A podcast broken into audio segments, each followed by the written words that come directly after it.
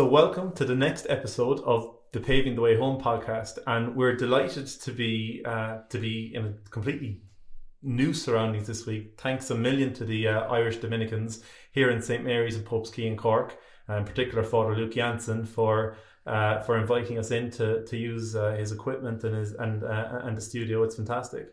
And this week we're delighted to be joined by Father Vincent Stapleton from the Archdiocese of Cashel and Emly. Father Vincent, you're you're very welcome. Thanks a million, Brian. I'm delighted to be here. It's a, a first for me now. So excellent. No, it's brilliant. It's brilliant to have you. And look, before we get started uh, and the talk, could I ask you to begin with a prayer? Absolutely. So we place ourselves now under the sign of the cross. In the name of the Father and of the Son and of the Holy Spirit. Amen. And we lift up our hearts and minds to you, Heavenly Father. Uh, your eyes are always upon us, always uh, watching over us with fatherly care. So we entrust ourselves to, to you and to everybody, everybody as well uh, who, who, who will listen to us. We ask you, Lord, to bless our, our hearts and minds with rays of your light and love and uh, to, to guide us, to guide us in the way of your Son, Jesus Christ, and uh, to pour out his spirit of love upon us. And so we ask this prayer in the name of Jesus the Lord, who lives and reigns forever and ever. Amen. Amen. Thanks a million, Father Vinny. Um, so I, I, I always begin this with um, the same way with with new priests, but particularly when there's a when there's a young priest on, you're you're you're ordained only a few years, and I suppose when you look at Ireland today, look the priests of today, younger priests are probably few and far between. So, um, like I know you were a teacher beforehand and a uh, a keen hurler in, in, in Tipperary and that, but what made you become a priest? So yeah, it, there's there's a a very long version, and uh, the, I'm going to pick the shorter version today. But luckily enough for me, I grew up in a in a family of faith, and uh, mum and dad were good old fashioned uh, rosary Catholics, and we had rosary every evening in our house. So, so I grew up in that, and um, suppose in my teens drifted away a bit as as as everybody does, and began to question and felt it was a bit stale or something like that. And it was then when I ended up in the classroom uh, in my uh, early twenties, uh, and maybe I hadn't put so much into the into the college preparation. The couple of years I spent training as a teacher, so that was a bit hit and miss, and I struggled in the first couple of years to to find my feet in the classroom with with the different strains and pressures of that. And I found myself turning back to prayer in that time, uh, and it became much more living for me. And and God uh, was was a, a kind of an encouragement and a, a sense of energy uh, that that I got from my prayer as well as that then uh, chatting with the children in school and and teaching religion. And I, I don't know uh, if other teachers have experienced this but I've always felt that that uh, younger children have tremendous questions and questions about why, as we know, and you know, Brian, from having having uh, small children, why is this the way it is? Why, why, why? and and they asked fantastic questions in the religion that left me scratching my head uh, because we had our our program. The the Alive O program as it was at the time with the stories from the Bible and stories about Jesus and they say why did he do this and uh, I'd be above at the top of the class, kind of saying, uh, "Go home and and uh, do a bit of research," and then I'd go home myself and research. And so I got, I developed the interest and began to understand the the the theology behind it and the philosophy, and got a got a liking for that as well. And it one thing led to another, and uh, before I I knew it, I suppose I was I was in over my head in in uh, in uh, religious matters and in just a pure uh, interest in it. And nothing gave me more joy, I think, than to than to teach the religion. And my vocation, which was there as a child, which uh, had maybe been planted early in, in the family of my of my parents in, in my my home house, um, that came back with a I won't say with a vengeance, but it came back very strongly. And and uh, so it took me a long time though to to make the decision to break with with the comfortable life I knew teaching and and at home and to enter the seminary. But I've had a great peace ever since. Now it hasn't been a perfect straight road. It has been a narrow uphill mm. uh, one at times, uh, but but that uh, underlying peace has always been there, and the the sense of reward and sense of of a good fit um, is always with me, and I thank God for that. That's fantastic. As you're talking there, one thing that strikes me is uh, you're you're talking about how was you know the children ask you the question the why why why, uh, and it's almost as if that was the the trigger to start um, you know delving into the faith, delving into uh, you know looking at different questions. Because what it reminds me of my eldest daughter Jessica when she was a, uh, a couple of months old. uh, I remember when whenever we were getting her to bed at night, she she'd never go straight into the cot. You had to she had to sleep, uh, fall asleep on our bed, and we lift her in. But remember one night I was putting her to sleep. She was lying on the bed, and I was lying next to her, and it was complete silence. And uh, and she was just looking at me. And next thing she started, uh, she just very slowly started putting her hand up to my face and just started exploring my eyes, my nose, my mouth, and it something struck me at that moment. It was like it taught me about prayer and our, our relationship with God. I was like, you know, so many times I was thinking of, you know, when when, when go to church, when you go to prayer, you always it's always me going talking, talking, talking. I'm not even giving God a, a chance. The next thing I was like, well, actually, there was so much happening in the silence and i learned so much from that moment from her about prayer uh, and i was just so when you were talking there about uh, the kids it was the kids asking why why and that made you uh, you know delve further into exploring the faith it's uh, it's amazing how the how, how the innocent how innocent children are and yet they can have such a major effect on us and during your time growing up in um, uh, in Tipperary, then you um, you you you were an avid hurler.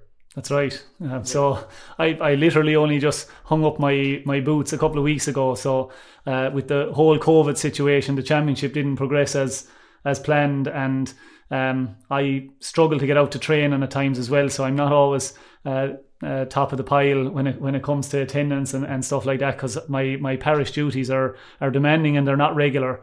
But um but I loved it and I've loved it ever since I was six or seven years of age because I grew up not too far from Thurles, the, the I suppose the place where the GAA was was founded and our village is stone mad on hurling and uh, but uh, so, so this last year now I'm 38 and the bones are creaking and the joints are are knocking. And so the last two games I was playing junior this year, and uh, the second last game I got a, a, concussion. And the physio came in and she asked me uh, what year was it, and I couldn't think of what year it was. And then I met a guy going off the field, and he was like, he, he was hurling when I was he was in, in his thirties hurling against us when I was eighteen. He said, uh, "What age are you now?" And I couldn't think of my age. And then the following week, I gave my ankle a very bad twist and it swelled up like it, like it was like a golf ball on the side of the ankle. And I said, okay, that's it. Uh, it's time to time yeah. to quit. And I, I can't even say quit while you're ahead because I was ahead about ten years ago. But um, I was really enjoying it, and that's the. But um, but I, I'm I'm I'm definitely. I actually had to have my the laces cut off my boot to remove it from the from yeah. the sprain. So I said, "That's it. I'm not buying a new set of laces. I'm just going to let it go and uh, find another. I have to find another less um, I suppose, less uh, stressful way of exercising now because uh, I, I, have to mind have to mind these joints and, and muscles and ligaments, yeah. and they're they're all very frail. I didn't really mind them back along. Yeah. I throw myself into whatever tackle or. Yeah. And uh, it, it comes back to you then. Fair play. So, but I, if you don't mind asking, when you were when, when you were beginning to uh, in, enter the priesthood, uh, even discerning, or uh, you made a decision into seminary. First of all, that was well, you were part of the year for vocations, what wasn't it? It, was the, it, you the, in particular in Ireland in the year of vocations. There was a huge number compared to other years entered Maynooth, and it was the same here in the Dominicans. And you were part of that bunch, weren't you? That's correct. Yeah. So we started on the twenty third of August, two thousand and nine. I think there was thirty one started, and um, sixteen I think were ordained out of our group. Um, so and there was a big uptake in the Dominicans. And as you say, the year before was a year of consecrated prayer or concentrated prayer for for vocation. So it, it bore fruit in that year, and we were very lucky. The caliber of fellas who came in in that 31 were were extraordinary, and it, it made such a difference to our formation. Then we bonded really early. We we had a wonderful class and I just had a phone call before coming coming into you here from one of the guys and he's he's hoping to call down next week when, when he's a day off so like we've struggled to keep in touch because we're all of course. hectic but yeah. but we we do manage it from time to time so and when you decided to you made that decision you were going to uh, you were going to enter seminary give your life to become a priest what was the reaction around the dressing room and, and that so I have to say I, I was quite worried about what the reaction would be, and I felt, and even messages came back to me not from friends of mine, but from others who, who felt uh, that I was wasting my life or throwing it away. And I thought that I was going to either get that kind of reaction or a, a type of ridicule. Uh, so I didn't tell very many people. In fact, I only told the couple of priests that were involved in the in the discernment process and my parents early on. And uh, my parents kind of had to say to me as as the entry day to Maynooth was approaching, what about your your three brothers? Are you going to tell them? Yeah. And none of them would be uh, gospel greedy, even though I think they all have a healthy respect for, for the faith and, and have have their own faith. Um, so I, I I found it very difficult to tell them. Yeah. And uh, ours is is a kind of a sport and rough and tumble family, and it's not a um, Yeah. you know an emotionally um, expressive one. Yeah. So so I told them, and I got shrugs of the shoulders, but I think deep down they were they were um, happy for me, and and uh, and uh, and I got I got I have always got support from them then, and then telling my friends. So that was that was uh, quite difficult, and I left it until almost the last weekend, really Yeah. now, which is.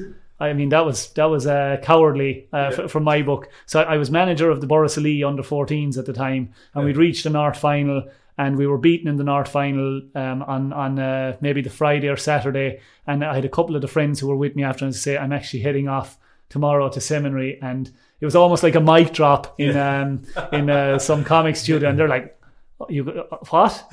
Uh, and uh, uh, so I told no one of the of the hurlers, just a couple of closer friends. And when I went up, I was convinced that's it. That chapter of my life is closed. And I went into the vocations director the, the first couple of weeks for the meeting, and I said, "Look, I had the, these hobbies. I lo- loved hurling. I'm kind of finished with all that now." And he said, "You're not finished with any of that stuff because it keeps you co- contacted with your friends and grounded, and you stay playing your sport, and you, we let you go." So three weeks later, I found myself back down for North Tipperary Championship game against La- Lorrha at the time, and their manager was well renowned because he uh, he had um, won two All Irelands for Tipperary. Ken Hogan was his name, Oh, yeah. and uh, Ken, fantastic fella. But he came into the dressing room afterwards to congratulate us. We won, and he said, "I hear one of you has has um, gone forward to the seminary, and it's extraordinary in this day and age. And just want to congratulate you, him and the club and everybody. And our lads had a big kind of roar, and I was like, "This is not what I was expecting at all." So. I mean, it was fantastic, and and uh, I mean, they'll they'll give me a lot of slagging and stuff, but like by and large, they're they're they're behind me all the way. So That's fantastic. And you, you talk about uh, uh, it being cowardly, you leaving it for three weeks beforehand. I'll, I'll go even better than that because, like, you and I spent a, a year together in seminary. Um, I spent my first year in Maynooth and then the, the other few in Rome. But during, as the first Sunday, as I was driving into Maynooth, we arrived in the town of Maynooth. We were approaching the seminary. And as we were about to go through the gates, my, it was my parents were with me. I didn't send a text to my friends to say because all, all, it was as we going put in shut off the phone because we were going to have the phones off for a month and I was like you know and that was it was literally on the 11th hour I sent it to them and you know some reactions were good others were a bit unusual but you know after time it, it, it, it, it all worked out but uh, yeah so when don't be too hard on yourself when you call yourself cowardly it was that was uh, that was heroic compared to the way I did it but uh, fair play to you. That's fantastic. So today, today we're going talking about um, about a topic that's very um, that's very important to you recently, in particular, uh, as you were saying, and that's the transcendence of God. Now, for people who you know who, who wouldn't be that up in their theology, what does even that mean? Okay, so yeah, it's difficult, uh, difficult uh, idea, transcendence.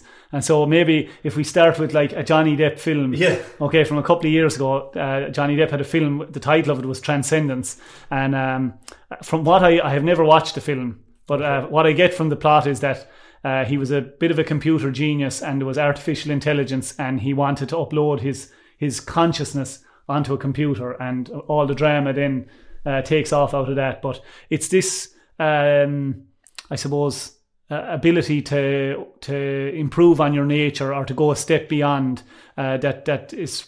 I suppose what what uh, sums up the meaning of transcendence for me, and I kind of looked uh, at a definition. It's like we have our limits, and to surpass or exceed your limits is is to to transcend where you've been at, and uh, to be to be that bit uh, superior. Um, and then I suppose it's to break out of the bounds that that hold us. You talk about the comfort zone or something like that. You want to transcend that by pushing out into more difficult um, situations. So that's like a basic understanding of transcendence. Okay. But uh, in in uh, theology or in our faith, we're talking about the transcendence of God, uh, which means that uh, God is greater than uh, all the bounds of the created world. Uh, so if, if we're to try and bound our, our the, the creation, the universe, we kind of uh, bind it in space and time. And so when I say uh, God is transcendent, it means that that he's he's greater than that. And um, I think I have to be careful because you might say he, he's outside of space and time, but transcendence, like a lot of Catholic uh, ideas, has a is one of a pair, Okay. and so like I'm putting the emphasis maybe today on transcendence, but if I don't mention the pair, I'm I'm I'm uh, given a skewed uh, vision. Okay. So like we have uh, this both and theology. So you have faith and reason, Yes. and you have faith and works, and you have uh, uh, theology and philosophy, and there's so many other both ends Yeah. that are and, and and the pair here are transcendence. God is both transcendent. That's it. He's greater than the entire Mm. creation, but he's also immanent Yeah.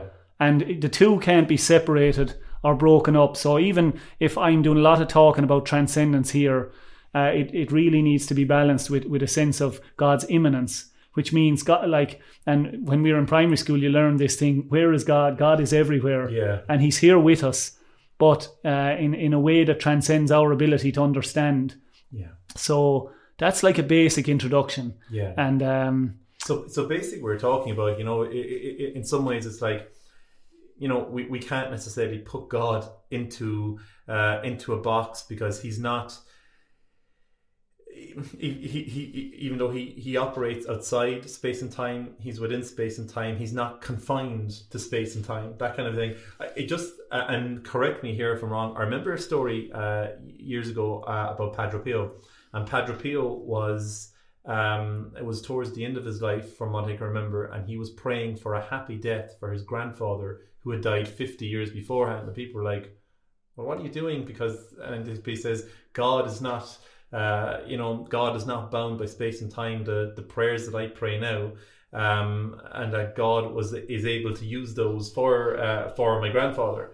Uh, is that kind of kind of thing we're talking about? well, that's that's a, an aspect of Yeah, it, yeah. yeah. And uh, it's something similar actually with the Immaculate Conception. Okay. uh, that the, the like we can say of Mary, even though you know be- uh, at the moment of her conception, Mary is conceived immaculately, and uh, by a singular grace of God, uh, no stain of sin, uh, either original or actual, has has ever clung to her, and um, uh, we're we're scratching our heads. So then, all those years later, Jesus dies on the cross. Did that not affect Mary? And uh, the the explanation is that God applied the the merits of Jesus' passion to Mary uh, from all eternity, so outside of space and time. So even though the passion came later in time, uh, God was able to apply uh, in in eternity to Mary the, the the merits of that. So Mary too uh, is is one of those who's saved by Jesus, but in a in a unique and singular way, uh, such that uh, from the moment of her conception, she's protected by the by the grace of the Lord's cross from from any contact with sin, which is extraordinary, and it's the same idea Yeah. and and so that's definitely um, that's a, an important element of of what we say when we mean God is transcendent and not bound. Yeah, and it, it's amazing because for for us, uh, for us Catholics, for human beings in general, it's it's it's it's so it's quite difficult and tricky to get our mind about because our lives, everything from the chairs we're sitting on, the table here, everything had a had a beginning. It has its lifetime, and everything will will will, will have an end. We'll all have an end.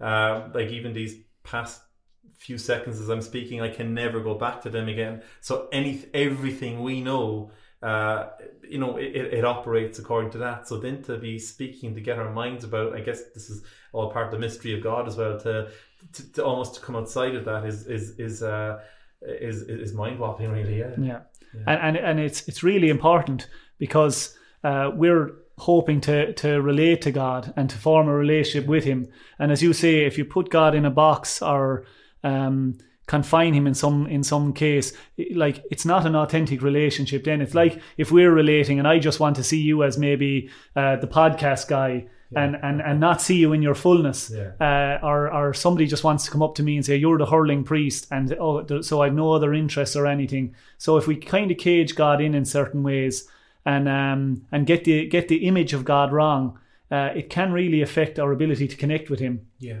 and uh, a story from from uh, Bishop Barron. Well, Bishop, so it's a, uh, he's relating another story. He said that the so one of the cosmonauts, maybe it was Yuri Gagarin uh, uh, from the Soviet space program, managed to be managed to get into space. And one of the kind of propaganda elements that came out of it was he's like, uh, "We're up here in space now, and we're looking around, and we don't see any sign of God."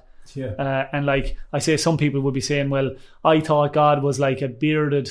uh, benevolent old man on a cloud who looks Yeah. down and maybe throws the odd thunderbolt. Yeah. So when we get above in our airplane, why don't we see him down there?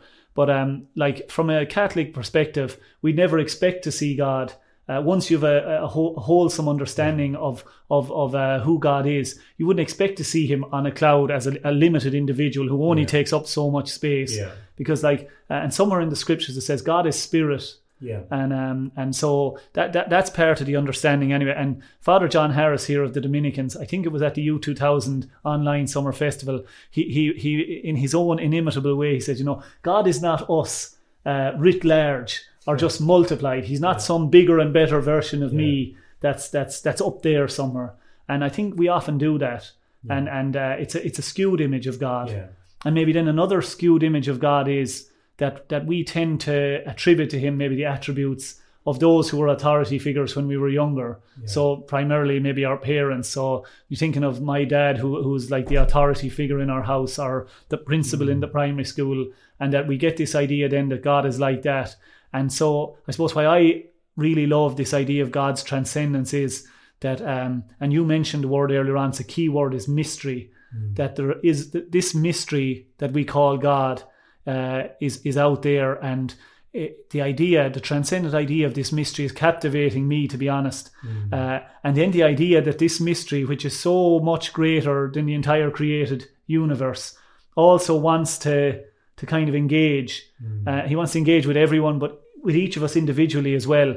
And um, it's a bit like um, me deciding, okay, I just love that tiny little ant down there, and I want to engage in a friendship and a relationship Yeah. With him. And so, from our perspective, that's crazy. Like, Yeah. uh, you could, I mean, so you'd have to say that there was something wrong with me if I was having a relationship with the ant. But that's the way God looks at looks down at us, and we're no more than that, more than a grain of sand under His feet, and uh, and still He wants that relationship. So it's it's pretty extraordinary. Like, Yeah, and I, I guess like you, as you're talking there, um, when you think of when you think of uh, you know the fall of of Lucifer from heaven, I guess it was it was all uh, I suppose um, around that kind of a, a thing. Insofar as human beings were almost like the the lowest of the low, angels were higher, and the idea of the idea of this human being becoming a mother of God, and in the idea of God taking on the form of a human being was so beneath that couldn't even you know couldn't couldn't even um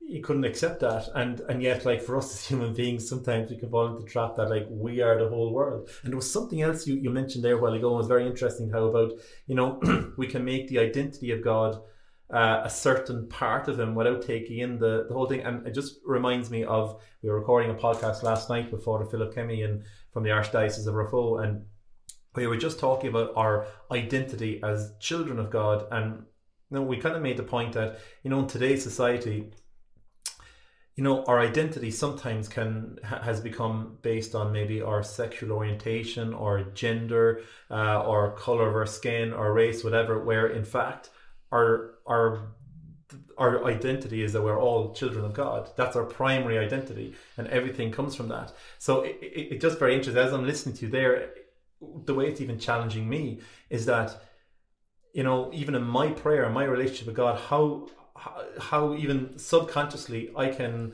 I, I can at times maybe put them into these cat into a category into a kind of a box almost as if I'm trying to control them whereas God is just out there, and and and, and you know, and it just shows us as well why you know it's God who's to lead us in prayer instead of us trying to tell God and and uh, and- force God into a situation. And uh, I know now I'm going off in a little tangent here, but just as you were as, as you were speaking there, these were the things that were coming into mind. So it, it's fascinating. yeah, absolutely. Yeah.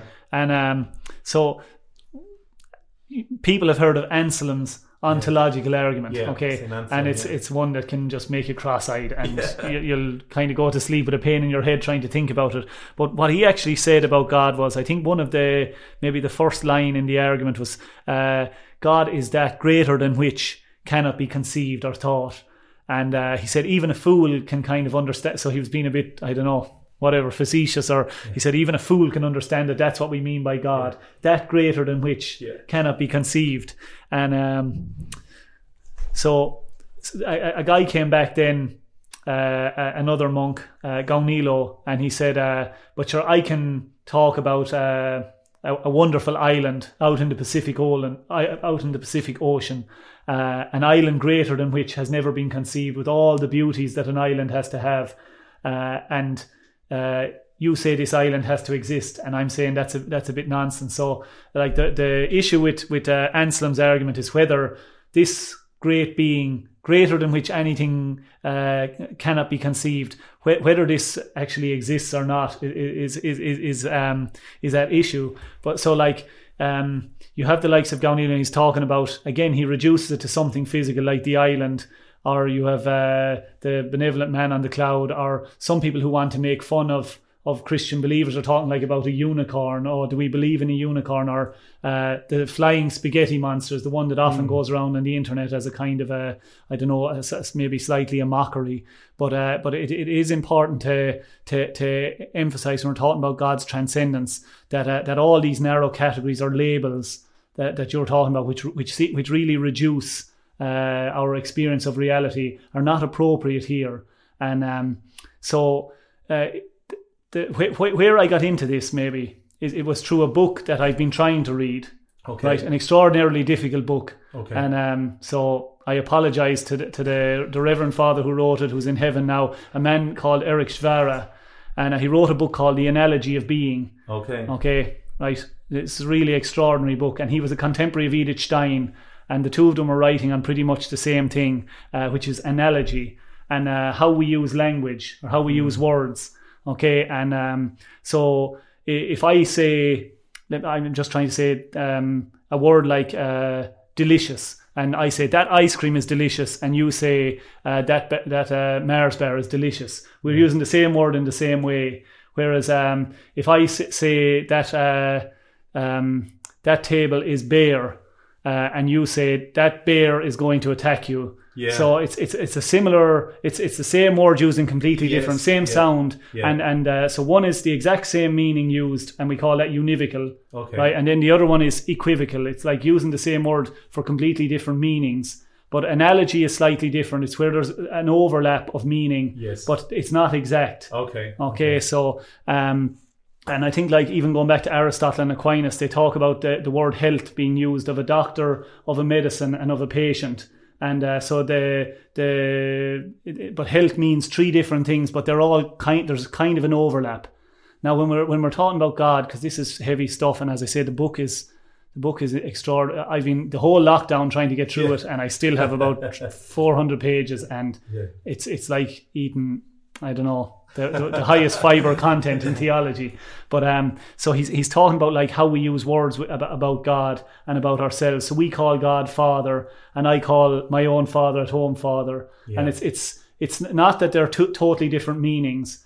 But like the understanding of father I have comes from this earthly reality. Of course, yeah. Right. But God as a father is something uh, completely above and beyond that. But there's still a link between um, what I mean when I say this is my father here, yeah. and then I pray to my heavenly father. Yeah. They're not unconnected or, okay. or divorced from each other. Um, and uh, there, there's so many other words. We say God is good, and then we say, well, Brian is good because uh, he Brian is good because he he helps the poor and he's he's kind to everybody in his family and he likes to to um, I suppose uh, get involved in in the community training team. So Brian is good, and then we say God is good and uh, like your goodness is qualified in all sorts of different ways mm. but the goodness of god is pure and whole and, yeah. and unqualified and um, uh, so uh, the, the idea of analogy and i'm going to going to make a quotation here yeah. now so this is from and, and this is what uh, the priest father erich przywara uh, based his book on so it's a quotation from the fourth lateran council 12, okay. 1215 okay. uh, AD, right? And he, and the, the line is simple. It says, "Between the creature and the creator, no similitude or likeness or comparison can be expressed." So to say that, that we're like God in any way, without implying at the same time an ever greater dissimilitude or ever greater unlikeness. So in all the language that we use about God or how we understand Him, he says this principle must be operative across the board. Okay to, to, to preserve God's transcendence. So it's not that we ever control God or that we can describe how He is. He remains always a mystery before mm, us. Mm. And maybe to sum it up in much uh, a much uh, more simple and beautiful way, Augustine uh, talking about God, he said, if you understand, it's not him, Yeah. right? If you can Yeah. um, I suppose, circumvent him or cage him in in your categories, well, what you've got inside then is no longer God. Okay, so uh, and and again, so like a key uh, concept for us is mystery. Yeah. Um, the idea that okay, God is is is so far above and beyond us that we're struggling to to even get a foothold right? And so I, I suppose maybe scratching your head now, and if for, for anyone who's listening, they're saying, okay, so he's a bit like a a helium balloon that's drifting off into the atmosphere away from us, and we can't we can't uh, get at it, or, or how can we ever get our, our you know establish this relationship with God? Yeah, and that, that's me because as you're as you're talking there, um, like particularly particularly in today's world where we live in a very uh, scientific world. So when we talk about the mystery of God and struggling to get a foot, a foothold, yet we're living in a society maybe that you know very much. Uh, uh, I suppose that you know maybe embodies you know science, rationalism, everything. You can understand, like as you're talking there, because I, I can understand why people people want to know. No, you have to tell me now exactly what God is, who God is, define Him, and everything. So when you say, mm, "Well, God is," you know, as as Saint Augustine had said, uh, if you think you're getting to understand God, well, that's not God, uh, and and that. So it's it's in, it's interesting how you can I can understand why people will, will, will fob that off and say, "Oh, sure, God is is whatever in paving the way home." And if you're if you're on our Facebook uh, page, uh, anytime you'll you'll see all these comments coming in from people. But it's uh it's interesting, and so far as in in terms of our relationship with this God, who is a complete mystery, and we're struggling to get a foothold. What's striking me there is like there is there is this kind of uh, on our part this requirement of a uh, and again I know I'm going slightly off topic here but there is this this requirement of a complete surrender to that you know what I I'm never going to fully comprehend God in this life but just just just but just to give everything over anyway and do my best to to, to I, I suppose I, I'm as I'm talking, I'm thinking of a conversation just very recently as well with a uh, with a with a friend of ours who um, is is has done very well in, in the medical field, uh, consultant in, in another country, but really trying to struggle and grasp this idea of God. And because, for example, he's coming across illnesses, viruses, all these things every day, and they're able to break them down and say, "This is exactly what it does. This, this, this, this. So this is what it means, and this." And if you want to cure it, this is what you have to do. So when you're trying to bring that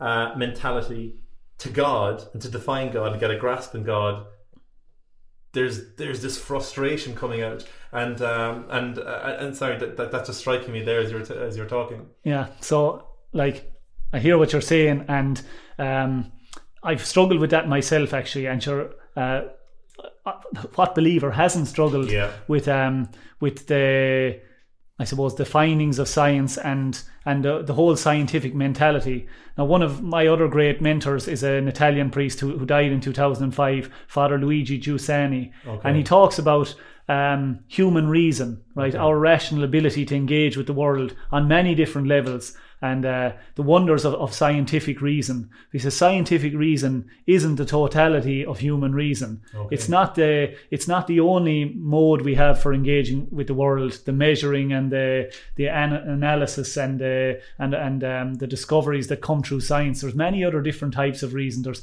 uh, akin to sci- scientific reason is mathematical reason, but there, there's many others. Like there's the reasons of the heart that Pascal would talk about, um, uh, by by which we we engage in, in the world of love, uh, which is I mean cannot be measured by scientific standards, and it is is part of. And I suppose this is one of the things that, that uh, as as the scientific methods became more defined, and you had uh, the movements such as logical positivism, which trying to be really uh, to verify all sorts of truths through through the scientific method.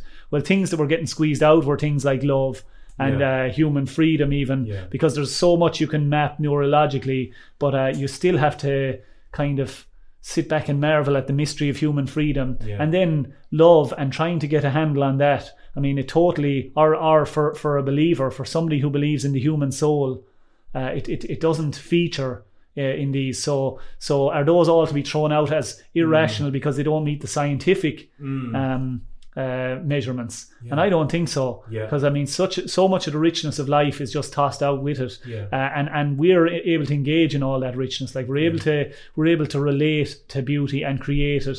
Yeah. We're able to engage in relationships and and make a hames of them or build them up again. And that's a whole different type Yeah. of of uh, of um of ratio or reason. Yeah.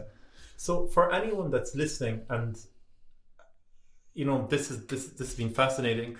But anyone's listening, and maybe even people that are on the fringes of the faith, and they're they're they're hearing, they're listening to us discuss uh, today about like about this this transcendent God, this God of mystery, this God that is, you know, that we can't even comprehend. And you know, for maybe people starting out, the thought of that is maybe even be a little bit daunting. But yet, we're all called. The whole purpose of our being here on earth is to uh, enter into a relationship with God. So, what would you what would you say? What would you recommend? How would you even begin a relationship uh, with uh, with this God that is just out there? Yeah. Okay. So uh, that's a very good, very good uh, question and a huge one. Yeah. So- I'm putting you on the spot here. No pressure whatsoever. But okay, so we'll take two avenues, right? Yeah. So so say there is this um, extraordinary being which transcends the entire created world, and um, you, you're wondering, okay, how do how do I get in touch? Or and so you just maybe go down the one road first, and that's right. Uh, it's it's almost like the entire universe then. Uh, bears his fingerprints, or uh, say like you have the building and you're wondering at least is there an architect, and you you kind of follow up uh, u- using our own intelligence to, to to to answer that question. And like for the ancient philosophers, the first ones who really uh, pursued wisdom with with um, I suppose a, a great drive. The thing that struck them was was and Aristotle was the one who said it was wonder at, at just this whole created world and and um, Father Giussani, who I mentioned earlier on, he had this thing of just to imagine for yourself now. We go through like the humdrum of life, and you get up in the morning, you're out and you're on the street and you're you're at your work. It's, it's, it's almost like imagine you were you you were just created now and opened your eyes for the first time and you're kind of struck by the wonder of everything. And and uh, you're you're you're amazed by the greens and you're amazed by the blue of the sky and by the person you're interacting with and and that sense of wonder. And it's only natural to begin to question well where does it all come from? Yeah. and uh, so that's one path because uh, I suppose in in uh, Catholic philosophy we describe all the beings that that are contained within the universe as contingent. None of them actually contains within themselves the the reason or origin of their own existence. They they all are traced. They're all dependent on something else uh, to bring them into being, and also dependent on on something else to draw the the, the fullness of their existence out of them. Uh, and so you can trace your way back there and say, well, is there anything standing under all of these? Is there anything drawing the good out of all of them? Uh, because why why is why why is that movement there? Why is the dynamism in, in each created thing? Yeah. And this desire for good, the fact that we are inspired by by heroism and moved to tears by by beauty and stuff like that. I mean, is there a message in that, or is it just meaningless? Like, but for me, it, it, it it's a message, and it's almost like the rays of the sun on a flower. It draws the best out of me. Yeah. So, I mean, but now, uh, what St. Thomas Aquinas said about that is he said, people who want to take that path, very few of them will get there. It'll take them many years, and there'll be so many detours and mistakes made along the way in Yeah. terms of reasoning that it's a very difficult path, and Yeah. not many are going to get there. Yeah. And I, and I believe he only got there towards the end of his life himself. Yeah. So, um, well, the the transcendent God that we were talking about didn't kind of kick the thing into motion and say, "That's it, I'm finished with them. I'm Yeah. going watching TV now." Yeah. Yeah. Like he he's intimately involved in his in his creation, and to me, he's the one who's uh, immanently drawing the good and drawing everything towards its its Mm. proper finality or purpose. But uh, he, didn't leave the world in the fallen state that it, that we know it's in Yeah. you know you only look around now and you see uh, like whoever made this thing we can blame him and say this is pretty Yeah. it's pretty shoddy workmanship but he actually entered into he wasn't the one who broke it Yeah. but he entered into the to, to, to the fix up job Yeah. and and and called out a relationship with us. Yeah. So, like, if you want to kind of, you're saying, okay, how can I get to know this transcendent being? Uh, if you're on the fence and you're agnostic, you say, that sounds interesting, it, it, it tweaks my interest. Well, there are lots of people and uh, who, who claim to have encountered God or are, are part of a tradition Yeah. uh, that claim to have encountered God. Like, so we look back to to the the patriarchs, Abraham, Isaac, and Jacob, Hmm. and uh, actually, so um, maybe if, if you have anything to respond to there, because my next thing then is the, the next thing that's in my head, and I can go straight onto it if you want. Yeah. But if there's anything that strikes you, uh, Edith Stein in, Yeah. in her book, it's a really lovely thing anyway.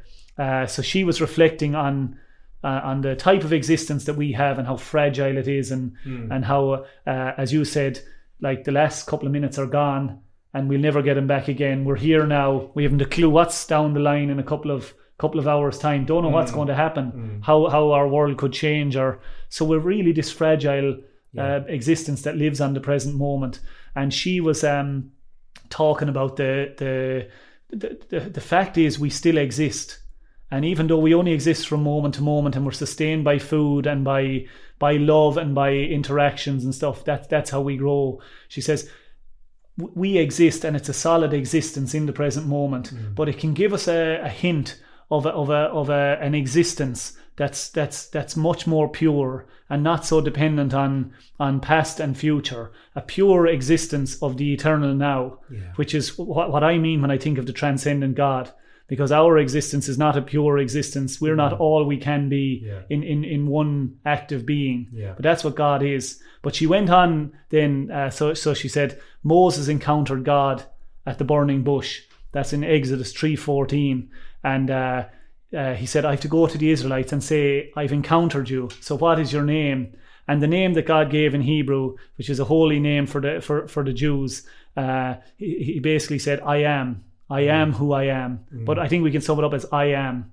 Basically, I exist. Yeah. And and I exist without qualification. Yeah. I am perfectly eternally now Yeah. and and everywhere and always. Yeah.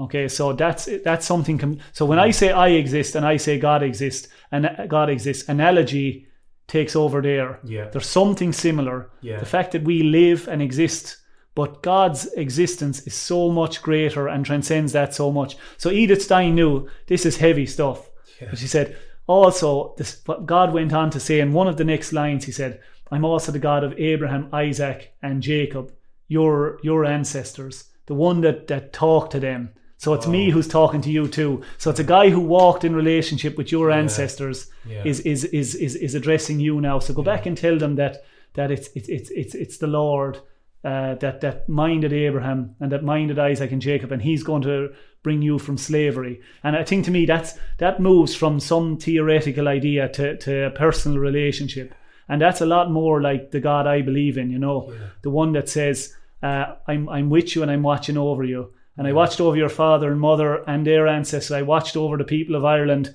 back through the years, and, and, and I'm with you now as well for for your part of the journey, uh, a journey which is bringing you cl- closer to me and back to me.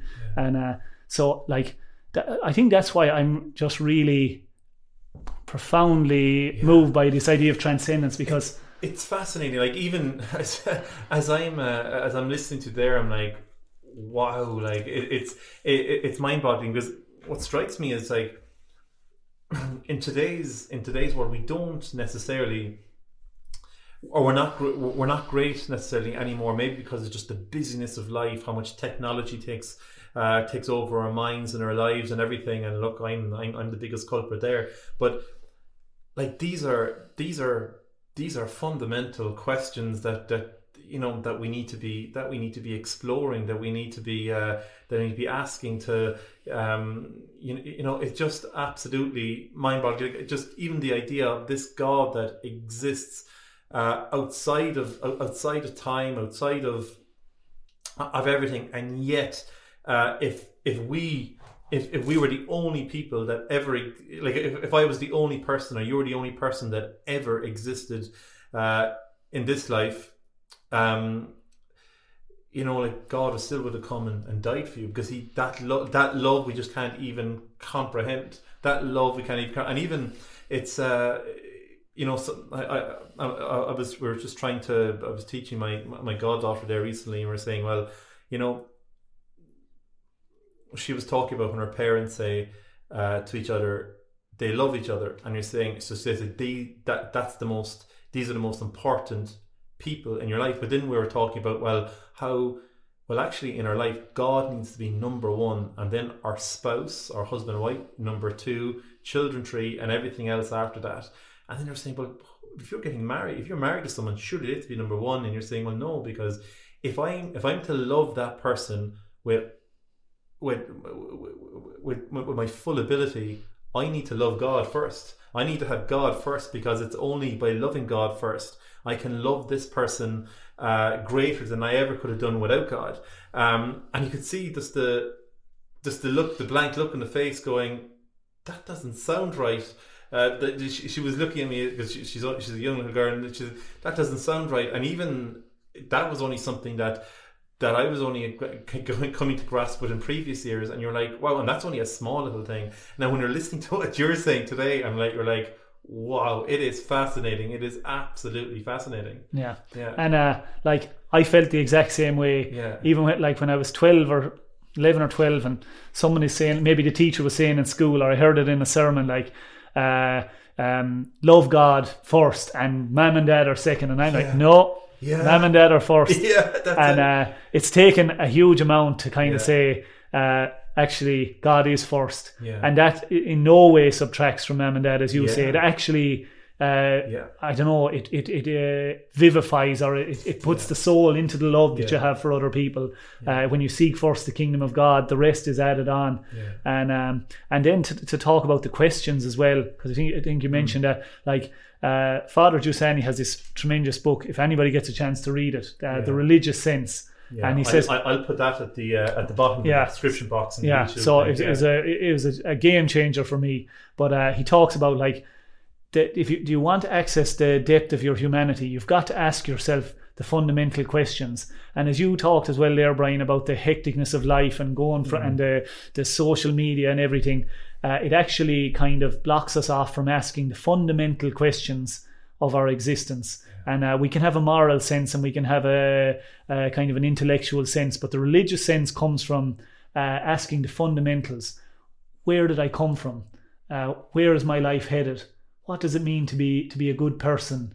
Uh, what's what what is this problem of evil that we all uh, encounter? Uh, beauty. Why does beauty move me so much? And why why do I find myself reacting to to saints who have done such inspirational things? And it's those questions that access something deeper in us Yeah. uh, and, and bring us alive in a new way. And it actually overflows into all the other aspects of our life then. That's what I found like from from the, the deeper encounter with my faith, everything else, uh, including hurling, was much more enjoyable and engaging mm. because there was there was a deeper spirit in it. It's like Yeah. you, you talk about like love being so important. How do you love your spouse? Well, for us, the spirit of unity is the Holy Spirit. Yeah, and like a spirit that's alive in your spouse's heart and in yours and then in the in your engagements and you begin to live in each other. As the way Jesus says I want to mm. my my father and I will come to you and make our home in you. Yeah, and it's the Holy Spirit that does that for us and makes our life so much richer Yeah, it's just even when you go on about uh, when you were talking there about you know even for people starting out to even one one avenue is to question where it all come from, and like when you think of like you know when when you when we were beginning in the seminary and, and, and you begin studying philosophy, um, and you're you know one of the things we're we're doing is you're, you're, you're questioning where everything everything had to have a had to have a beginning and have the creator and you can go all the way back all the way back all the way back.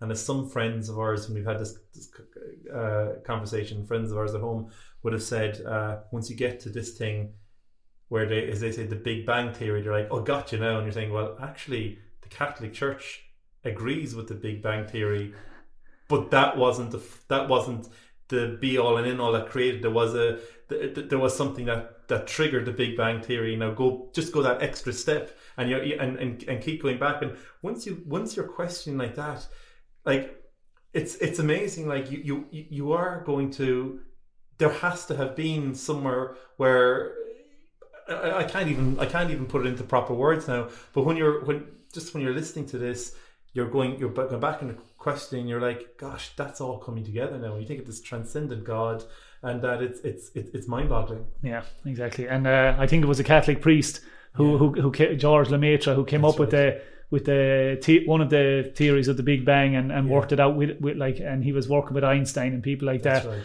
and um and and I'm no expert in this so uh, I mean maybe we shouldn't even be be going there too much but like space and time uh, in the in in the way that we know them came into existence with the Big Bang Yeah. um, but anyway, look, that's for that's for brighter minds than us. But even now, right? Um, like being moved towards goodness, Yeah. um, or, or wanting to do a good act, right? That that that pre um, I presupposes the existence of goodness. So you think you're doing something good, like uh, if you help somebody who's after falling, or but uh, like the idea of goodness itself must be somewhere. Now I'm that, that's kind of a, a, a platonic take on things, but like. Uh, who's to say what is good or what isn't? Is it's just something that we kind of invent ourselves to suit our own cultural Yeah. um, mindset, or is there um, a kind of a standard by which you know across all cultures, Yeah. uh, deliberate cold-blooded murder Yeah. across all cultures is known to be bad, Yeah. and like an origin for for for a very like like there are m- many differences between different cultures in in certain things, but there are certain fundamentals like that. Uh, like respect for for the integrity of of Yeah. of uh, of the of each person, and like they're all enshrined in in the UN uh, Charter of Human Yeah. Rights. Uh, after the after the Second World War, all the basic ones, and I know it's a, it's a minefield now when you get into Yeah. more, um, I suppose nitty gritty things, but but uh, like to say there's no goodness, Yeah. I, I think uh, somebody who says that now uh, needs to be walking around with a Yeah. with, with, with a cloth over their eyes and, Yeah. and over their heart maybe as well, because there really is so much goodness, just as there is so much evil, and and it, it causes a question for us uh, in terms of origin, and in terms of inspiration for our own acts. yeah. So So like even yeah, so I, I- I guess what you're you know when you're talking there about um you know the example of goodness, I guess we're talking even you know there about Suppose the whole problem as well. We're touching it, I guess, of relativism. Whereas you know you know what's what's good for me. Uh, there's there's something you know what I define as good.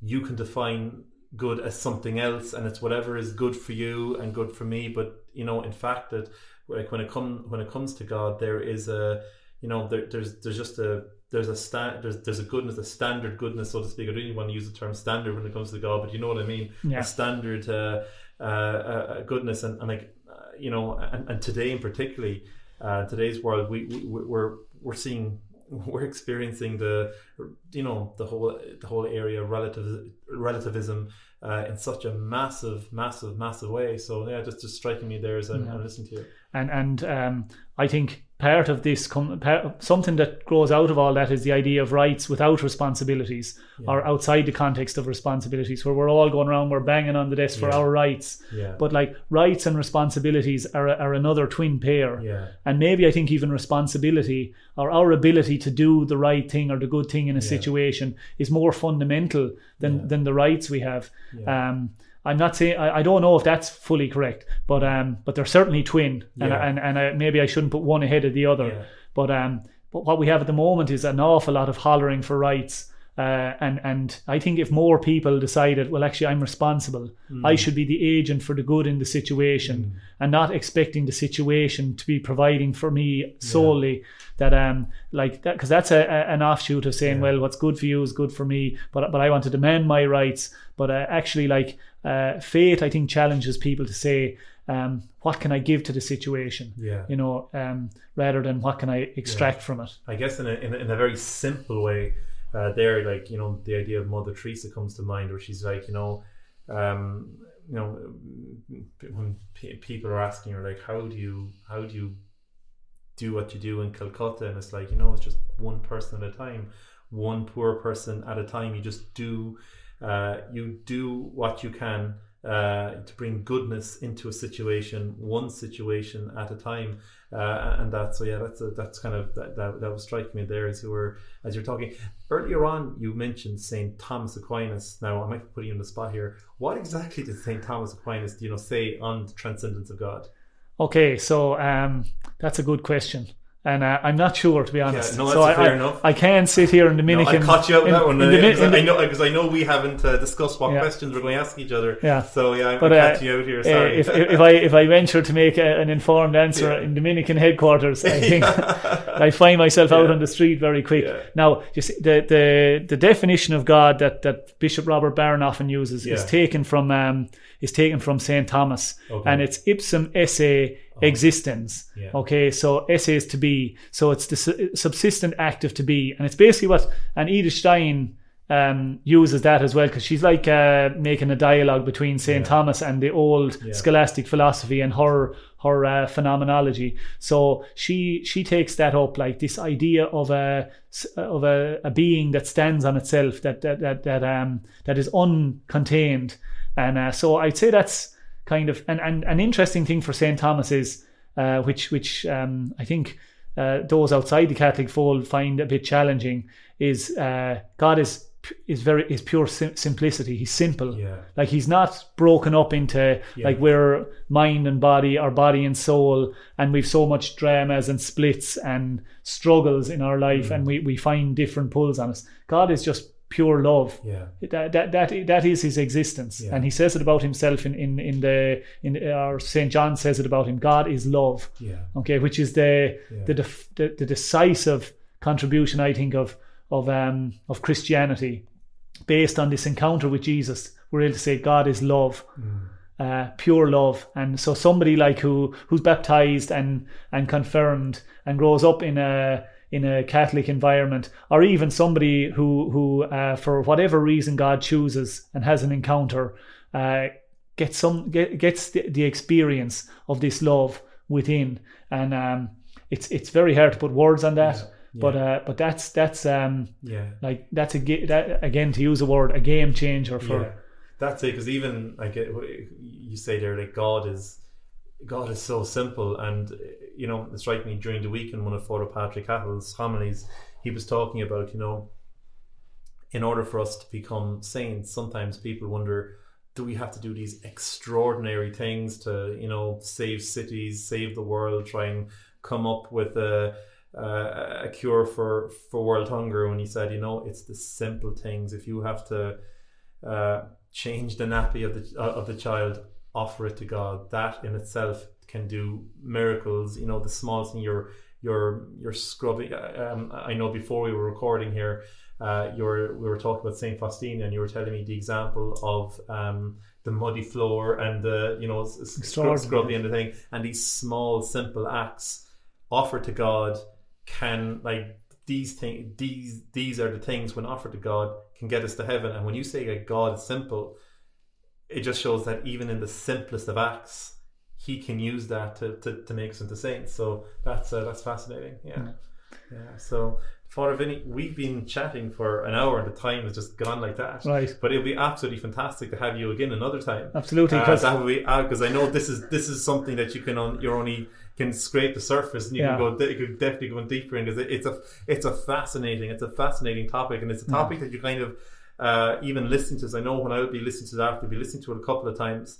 Uh, and just even to you know to try to get your head around it Yeah. is uh, and uh, I mean, as a because of a time constraint, constraint, the major mission that we have really is to talk about where does Jesus fit into this idea of the transcendence of God. yeah So I mean, that can be for another day. yeah But l- let's just say, like, I mean, that's where the real that's where the real money is. yeah Uh, looking at the the incarnation and and and and the cross and Yeah. No, that's fantastic. So we'll uh, look. We'll we'll we'll keep that so for the for the for the next episode. And uh, Father Vinny, thank you so much for your time for for coming down here to to Cork because I know you've uh, as a diocesan priest, it's uh, you have a hectic schedule. So for taking the time to come down here to Cork and just to thank again the the Dominicans here in St Mary's and Pope's Quay in Cork for allowing us to use their students, especially the the Father Luke.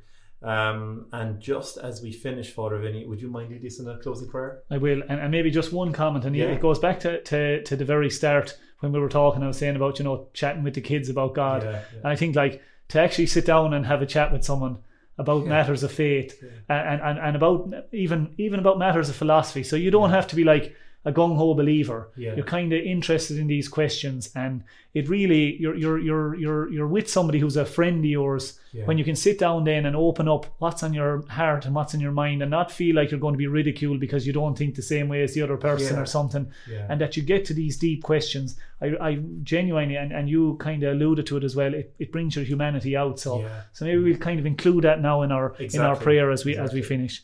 In the name of the Father and of the Son and of the Holy Spirit. Amen.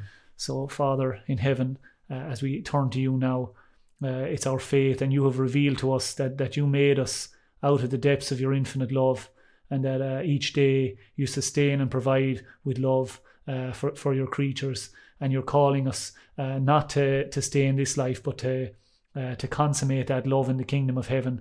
So, I ask you to bless each one of us, bless all who, who, who listen, Lord, in their hearts, and uh, uh, inspire and, and, and draw the best out of their, their humanity. Because because our hearts are restless, Lord. They're restless because they're made for you, and uh, until they rest in you, uh, they, they'll find they won't find what they were made for. So ask uh, uh, your blessing, God, on, on everyone who hears this, on all our listeners, listeners, and uh, we entrust them to you now. Uh, we we entrust them to your Son Jesus Christ and to the Spirit of His love. So so we ask God's blessing on each one of you in the name of the Father and of the Son and of the Holy Spirit. Amen. Thanks a million, Father Vinny. No bother at all. Brad. God bless.